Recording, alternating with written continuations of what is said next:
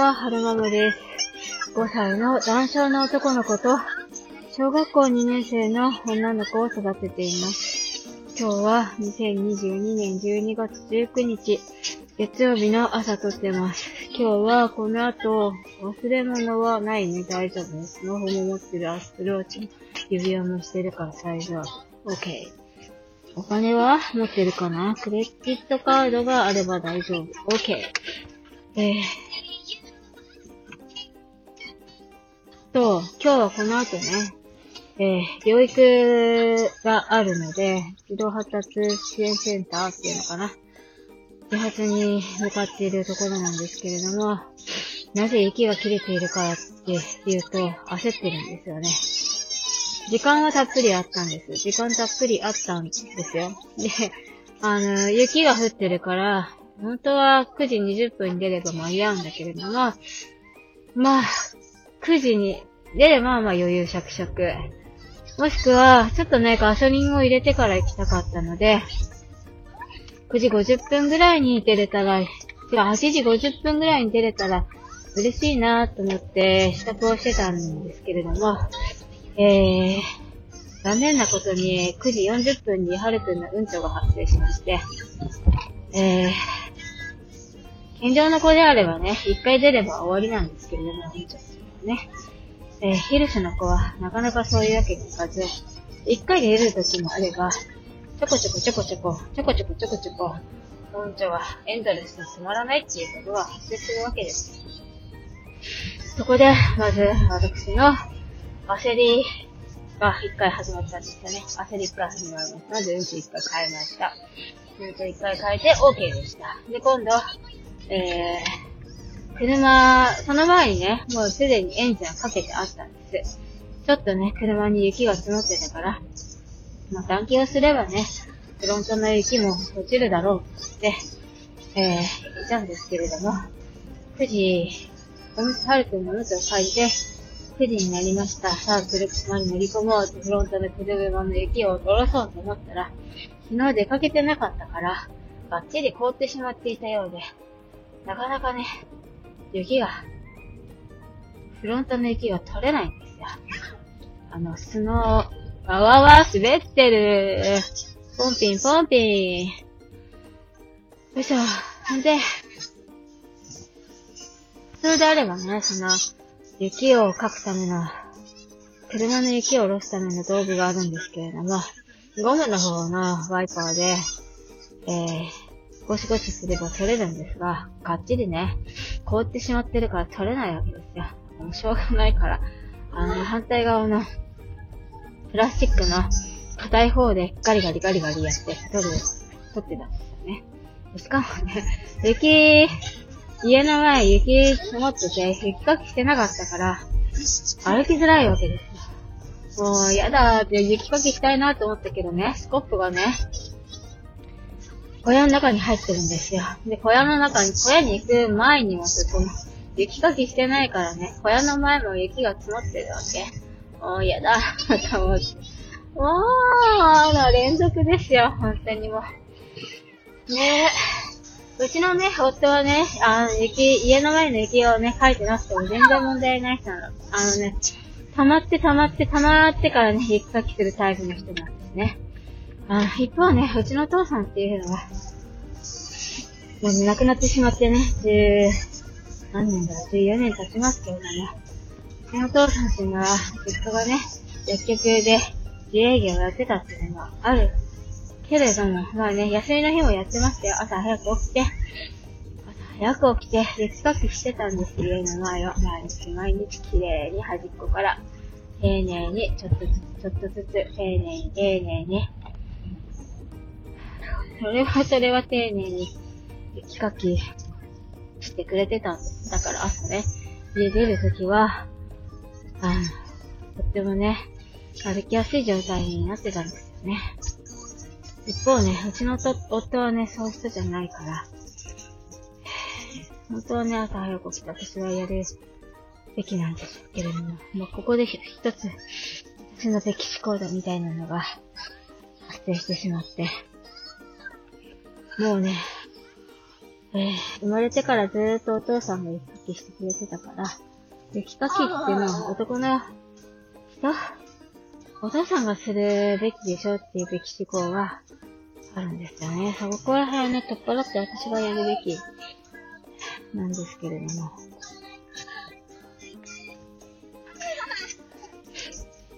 そうね、私がやらなきゃいけない。やれない、やらない人がいるんだったら私がやらなきゃいけない。はぁ、大変だぜ。早く起きようね。夜もね、先に夫が寝かしつけてくれてるから、夫が寝た後に明日の準備するんですよ。彼女たちね、丸付けしたりとか、したりとか、いろいろね、えー、プレゼンチェックしたりとか、いろいろあるんで、えー、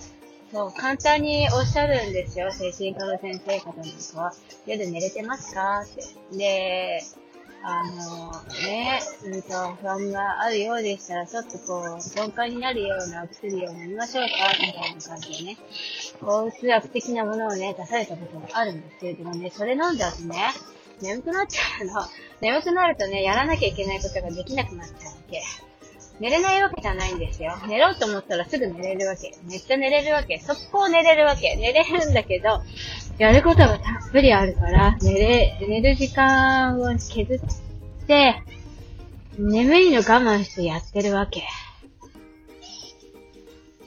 そうなの。しょうがないの、しょうがないの。これやることたくさんあるからね。ちっちゃいからいるし、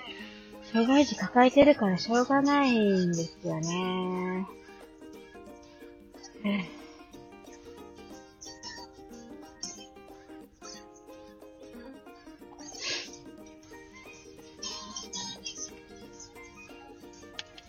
でもね、大丈夫。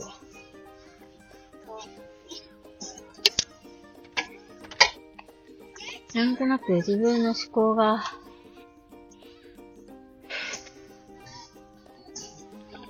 癖が分かってきがしますね。焦ったり、して、うん。怒りのね、感情がね、湧くときはね、エネルギーが湧くから大丈夫。呼吸が荒くなったりしても、怒りの感情が湧いてるときは、それはエネルギーになるから。疲れるね、でもね。うん、大丈夫よ。OK。大丈夫、間に合う。まだ次31分だし。前にダンスがあるからって。車線変更しておきたいね。こっちです。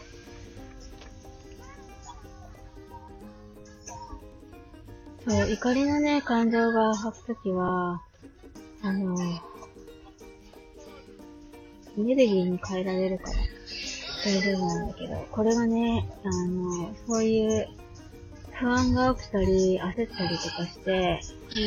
不安、怒りの感情じゃなくて、悲しみの感情に置き換わってしまったときは、おそらく発作が起きるんですよね。だんだん分かってきましたよ。でも、こう、こう、うん、アクシデントが起きた時に、それが怒りに転換するか、悲しみに転換するかは、起きて、起きてみないとね、わかんないからね。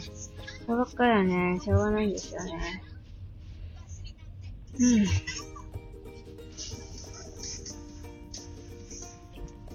なんかね、呼吸法もね、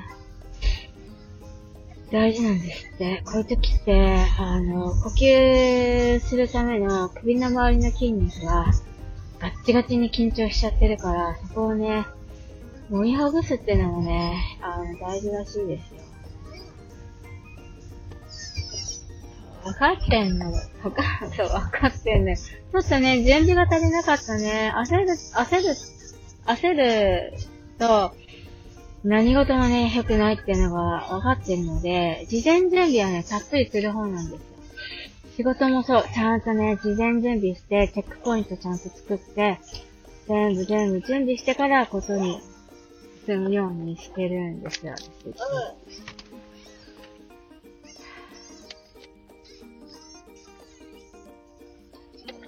前の日に、荷物も準備するし、なるべくであればね、思考の、あの、またね、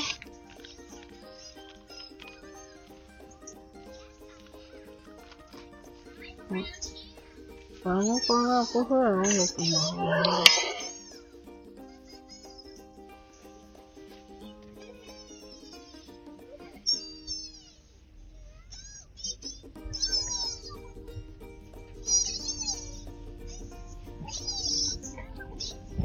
思考というものは、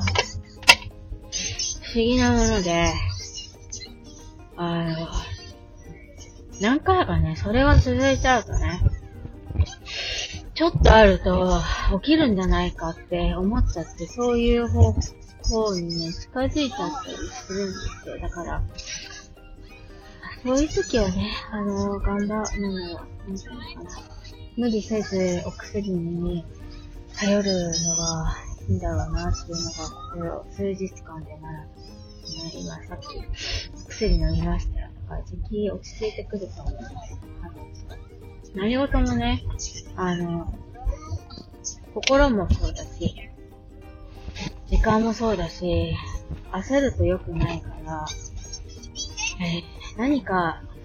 なんだろうね。うん予定があるときは、なるべくキチキチには入れず、余白をたっぷり持って、余裕を持って出るようにしてるし、あの、忘れ物がないように、前の日に準備して、で、その日に準備しなきゃいけないものは、チェックポイント作ったりとか、うんと、そうね、ずっと繰り返し、最初は忘れて、そう、昔はね、その、スマホを忘れたとか、指輪を忘れたとかで、すごく焦って帰ってきちゃったりとかするとき、ハラハラドキドキ、不安、なくて不安だとか、そういう時もあったんですけど、もうルーティン化してきたから、車に行ったら、指輪をしてるかチェックし、腕時計、アップルウォッチ、スマホ、スマートウォッチがつけてるかチェックして、えー、朝、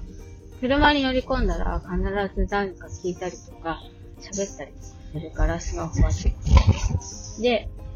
一応ね、その、アップルウォッチでもお支払いできるし、スマホでも支払いできるようになってるから、最悪、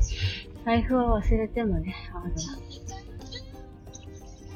多分大丈夫。ちゃんとそう、その、うんと最低限これだけは持って出かければいいっていうのは、えー、準備してあるから大丈夫ですし、はるくんのね、おむつも、あの、余計に持って歩いてるんです。あの、昔はね、あのー、経験が足りないから、うんちが続いちゃって、車の中のおむつが足りなくなっちゃったりとか、えー、お尻引きが足りなくなっちゃったりとか、手袋が足りなくなっちゃったりとかで、わあ、どうしようっていうことがね、あったんですけれども、そういうの、2、3回繰り返して、もう経験踏んだから、あの、あの、車の中にね、予備をね、積んである。おむつの予備もいくつか積んであるし、えー、その、おむつからね、はみ出すこともあるから、そういったことでね、車のシートが汚れないように、あの、新聞紙をね、敷いて、おむつ交換するんです。だから、えー、新聞、予備の新聞紙も入れてあるし、えー、予備のね、そのおむつの匂わないゴミ袋も入れてあるし、手袋も入ってるし、えーティッシュもね、予備のティッシュが入ってるし、必ず車の中にいて必要なものの予備はトランクの中に入ってるから、それもね、私の不安をかき消す材料になってるんですね。そう。だから、その、不安障害っと不安障、業名をつけるのであれば、不安障害と言って、一番最初にね、言った先生に言われましたけど、でもそれもね、本当かどうかはわかんないですよ。だって深く喋ってないし、その先生と。本当に、普段の私のこと見てるわけじゃないから、本当のところはどうかわかんないけど、でもこうやって事前準備したり、余裕を持って行動することで、えー、パニックになるとか焦るとか、そういうのは防げるから、大丈夫。それは、自分で経験して編み出した方法だから、そう、それでできてるからいいんですよね。でも多分、こういうの、わからない人もいるんじゃないかなって思うんですよね。だから、もし、周りの方にね、不安障害だって言われたんですとか、なんかすぐパニックになりそうな人がいるなとか、そういう方がいらっしゃったら、あの、なるべくね、と、スケジュールは余裕を持ったスケジュールを組んだらいいよとか、ストックは不安になるといけないから、ストックは多めに持っていた方がいいよとか、なるべく、その、準備はね、できることは、最初に想定しておいて準備はしておいた方がいいよとか、そういうのは伝えておいた方がいいし、もし、あの、自分はね、その、割と鈍感なタイプで、ズボラな方だけれども、うん、身近にいる人、特にパートナーが、割と神経質でパニックになりやすいとか、不安になりやすい方だったら、自分のパートナーはそういう人だから、あの、多めにストック持った方がいいんだなとか、うんと、割と、えー、余裕を持ってスケジュール組んだ方がいいんだなとか、あの、事前に、うーん、こういうことするんだよって教えてあげた方がいいんだなとか、準備はしっかりした方がいいんだなとか、そういうのは頭のね、片隅に置いといてほしいなって思いますね。あの、鈍い方とかズボラな方ってそういうのわかんないから、きっとね、うーん、そうなんだよっていう教えてあげないとわかんないことですよ。わかんない。救急車が、救急車じゃない、パトカーだ。事故かな？事故だね。矢印ついてるから、交通事故ですね。凍ってるもんね。しょうがないよね。よいしょ。そう、だから身近にそういう方がいらっしゃるのであれば、なるべくそういうもんなんだっていうふうに、あの、頭の片隅に置いといていただけると、その方が安心できると思うので、いいんじゃないかなって なんか、ネガティブな発信は、昨日の夜のさ、昨日の夜のさ、っていうか、昨日の、この配信をいつ配信するかわかんないんですけど、昨日の夜の、夜に、あの、いろいろ思考を巡らしてみたり、ぼやいた配信でおしまいって告知しといて、また若干なんかネガティブなような気もするんですけれども。まあ、思ったことをつらつらお話ししてみました。喋ってるとね、だんだんね、落ち着いてくるっていうのもあるし、お薬の効果もあるんでしょうけど。大丈夫。最近はね、YouTube でずっと、あの、精神科の先生の YouTube 見て、思考のトレーニングっていうか、なんでしょうね。まあ、精神科について、精神科、精神心理学なのかな。まあ、そういう領域について勉強してるところなんですけれども、松田、松田祐介さんっておっしゃったかな。松田先生、確か松田先生だったと思うんですけども、今日は、うーんと、不安とか自分の思いを言語化できない人はどうしてなのか、みたいなあれどこで曲がるんですか？ここだよね。こうだこだ。そういうのをね、あのー、繰り返し見てます。わーい滑ったーいでも曲がれたーい大丈夫 滑ったね。ねギューって押したら滑っちゃうからね、ポンピンポンピンしなきゃいけないんだけど。ゆっくりこうね、間に合うよ。あとね、今9時43分だから、もう15分もあれば間に合うから大丈夫。しっかり両手で脇を締めてハンドルを持ってゆっくり走って、えー、急ブレーキ急発進しなければ滑らないから大丈夫。そう、それで、うんと、不安、不安とか自分の気持ちをうまく言語化できない人はどうしてなのかっていうお話なんですけれども、まあ、まず、いろんなことがあって、まず、知識が足りない、言葉を持ってないっていう人も、まず言語化できないですね。あとは、なんだっけな。トラウマとかそういうのもあるってことですね。うーん、なんか抑圧されることがあったとか、うーん自分が言ったことで失敗したとか、そういったトラウマを抱えてる方は、うーん、思ってることはあるんだけど、うまくそれが言語化できない。とかいうのもあるよっていう話をされてましたね。だかそれは本当にそうだなって思ってた。そう。あとね、話全然違うんですけど、昨日ぼんやり思ったのが、うーん、私なんかは先生に不安障害ですじゃない、病名つけるんだったら不安障害ですって言われたじゃないです。で、うちの母さんは、双極性感情障害だって言われてるんですけれども、なんかそう、で、先生にさ、そう言われると、そうなのかなって思うですよね。だから、なんていうのかな、本当の自分を見失いがちになるなっていうのは、ここ最近感じてますね。あの、うちのお母さんなんかは、本当ここ最近病気発症してからそうな言う言うんですけど、の、ハイテンションの時が自分、本当の自分なんだって、この、これが本当の自分だったんだって言うんですけど、でも周りはそれはハイの状態だから違うよって、勘違いだよって。もっと、フラットな状態が本当のあなたなんだよって言うんですけど、何か私の中でも違和感を感じていて、確かにハイテンションのお母さんはいつものお母さんじゃないけど、今のお母さんも私の知ってるお母さんではないんです。それはお父さんがいないからそうなのか、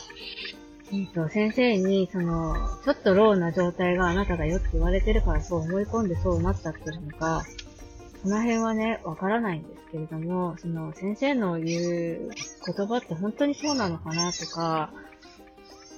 思ったりするときは時々ありますね。確かにそのハイテンションになって、ところ構わず、その人のね、都合とかも無視して、時間とかも無視して、電話しまくるとか、あと、急に来られても困るから、行くんだったら行くって言ってって言ってるのに急に来たりとか、そういう行動を取るのは異常だなって思うし、なんか、楽しくなっちゃっていろんなもの買うのはいいんだけど、なんかね、高額なもの買いがちなんですよ、ハイの、ハイの時のうちのお母さんって。ピアノを買ったりとか、家のリフォームもそうだし、5万円もする特に使い道のないワンピース、いつ来るかわからない、いとこの結婚式のためにワンピース買うんだとか言って、気に入ったものがその後出るかどうかわかんないから今買っとくんだっていうのはわからなくもないんだけど、ちょっとなんか、ピアノもね、その、なんだろうな、近所の元の、なんていうのかな騒音とかそういうのがあるから、電子ピアノにしたらって言って、言ったんですけど、電子ピアノだと、本当のその、弾いた感じがしないから、本物のピアノの方がいい。で、じゃあ、お母さんの心はね、落ち着くんであれば穏やかになるんだったらそれでいいやと思って、お母さん好きなピアノ、お母さんお金出してくればいいんじゃないって言ったんですけど、実際問題ね、そんなに弾いてないっていう事実もあるし、あれ私、大丈夫かな通り過ぎてない。どこだ？もうそろそろだよね。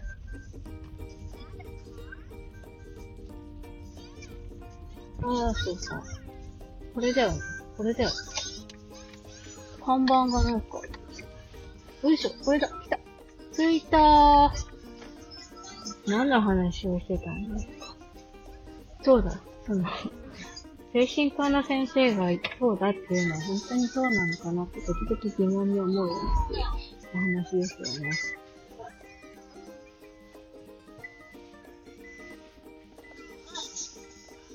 そうだって言われると、なんか、そう、自分はやっぱりそうなのかって思っちゃうところもあるし、どうなんでしょうね。なんかあるたびに、あ、そうなのかなとか、自分の行動これおかしいのかなとか思っちゃう節があって、でもそれって本当の私なのって、私、本当の私って結局何だったっけ。これをやってもいいのかな？これをやっちゃいけないのかな？これは異常なんじゃないのかな？とか、そう思ってると何も行動できなくなっちゃうんですよね。ね。えー。目的の場所に着いたのでおしまいにしたいと思います。最後までお聴きくださいましてありがとうございました。それではまた。